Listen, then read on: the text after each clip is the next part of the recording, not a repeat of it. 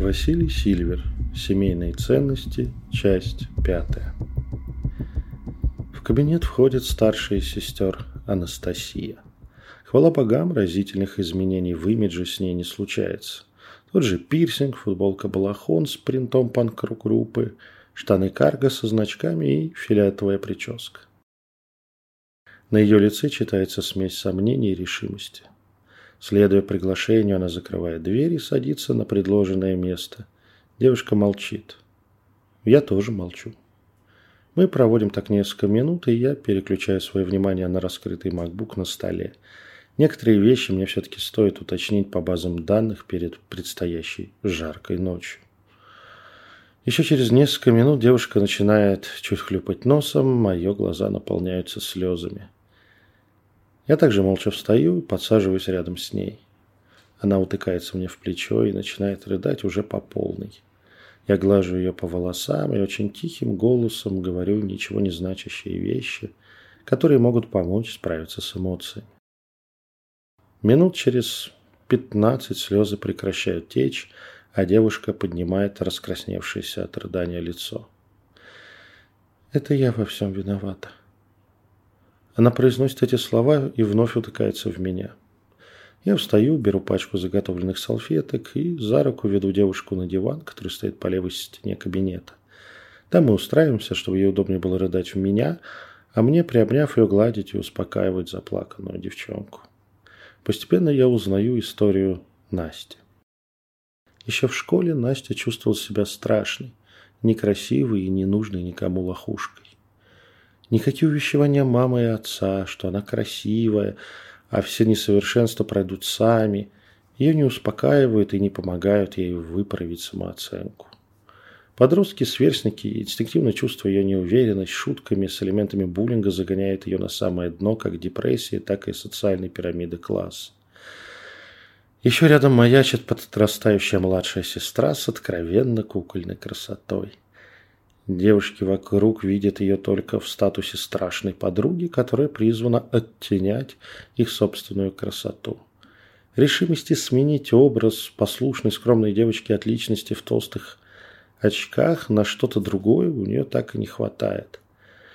Любовь сначала к тяжелой музыке, а потом к панк-року не добавляет ей друзей. Зато в сети у нее складывается настоящая жизнь. Она пишет фанфики, участвует в активных спорах, играет формные ролевки. Там же влюбляется и там же переживает первые трагедии в отношениях и дружбе. Аватарка, вымышленный псевдоним и хорошо поставленная письменная речь позволяет ей свободно себя чувствовать на просторах социальных сетей. Никакого офлайна, никакого раскрытия личной информации. Она проживает сразу несколько жизней своих фейковых аккаунтов. Но она продолжает понимать, что все это ложь. А из зеркала на нее смотрит все та же страшненькая девочка ни кожи, ни рожи. Параллельно в школе усиливается буллинг в ее адрес. Ее одноклассница Оля, красуясь перед парнями и подругами, выбирает Настю в качестве постоянного объекта насмешек и издевательств. Самые лучшие дни в школе – это те, когда ее просто не замечают. Учителя явно подначивают подростков, недовольные тем, что девушка часто ставит их в тупик своими вопросами или поправляет их ошибки. Тут бы замолчать, но это ей не дается в тех темах, где она разбирается. А как у заядлого автора фанфиков с 11 лет, ее кругозор невероятно широк. Однажды на просторах интернета, серфя без особой цели, Настя попадает на очень странный сайт. Дизайн в стиле старого интернета 2000-х, при этом выполнен он, прям скажем, на коленке и левой рукой. Но на этом сайте размещены множество ритуалов и практик оккультного характера, и все они относятся не к самой «светлой» в кавычках стороне искусства. В отличие от большинства подобных интернет-страниц, здесь к каждому ритуалу прилагается фото и видео в стиле «до» и «после». Наказание врагов, месть обидчикам, просто проклятие и наведение порчи. Один ритуал, точнее описание заклинаний и необходимых действий, ударяет в самое сердце обиженной на весь мир девочки. Эта магия позволяла из любой серой мышки или страшного крокодила сделать красавицу высшего разряда. Надо лишь произнести несколько строк на латыни, Но делать это надо над телом, умирающей от твоей руки красавицы. Сама не понимая, зачем, Настя копирует себе в телефон эти строки. Даже тренируется их произносить правильно.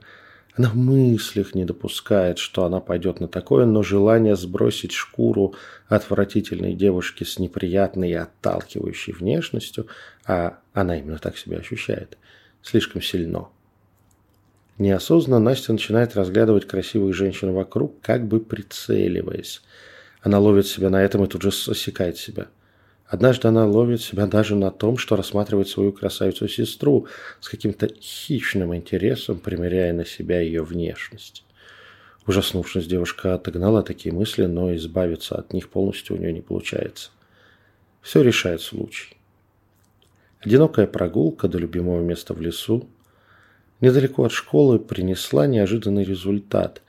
Обрыв над рекой, где так удобно, прислоняясь к дереву спиной, обдумывать новые повороты сюжетов, ее фанфиков, или придумывать персонажей для ролевок, или рыдать от унижения и боли из-за своих одноклассников и своей внешности.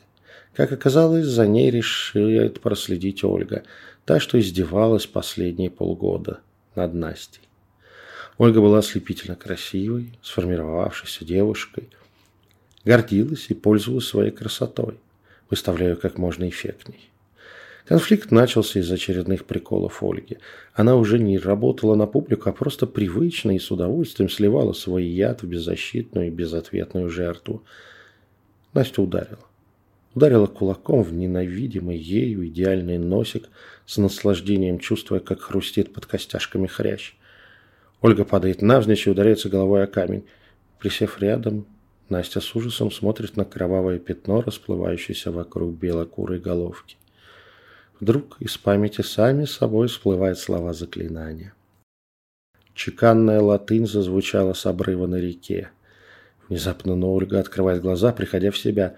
Руки Анастасии сами хватают жертву за голову и уже несколько раз прикладывают затылком о камень, а губы продолжают выговаривать охрипшим голосом латинские формулы.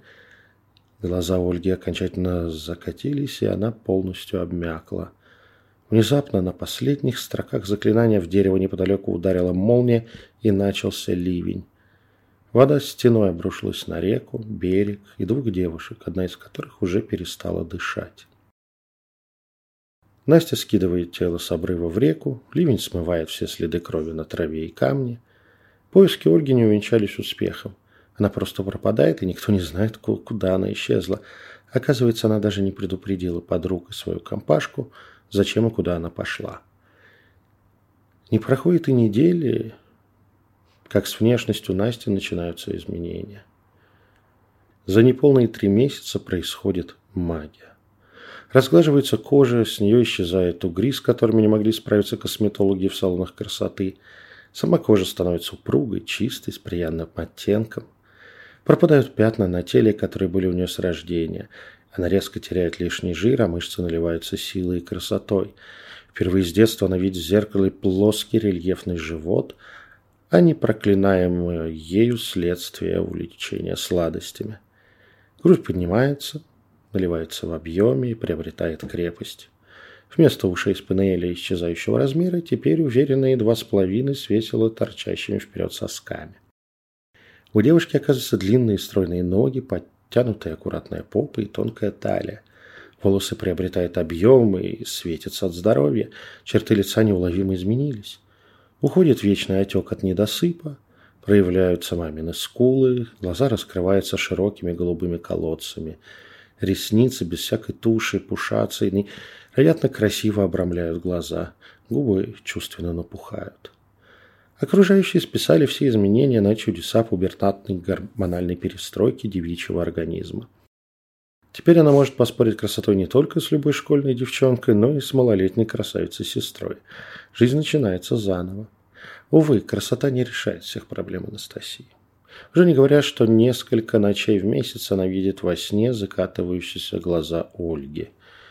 Порой труп одноклассницы распахивает невидящие глазницы шире, вцепляется холодными руками в Настю и шепчет синими губами: «Я верну свое, воровка.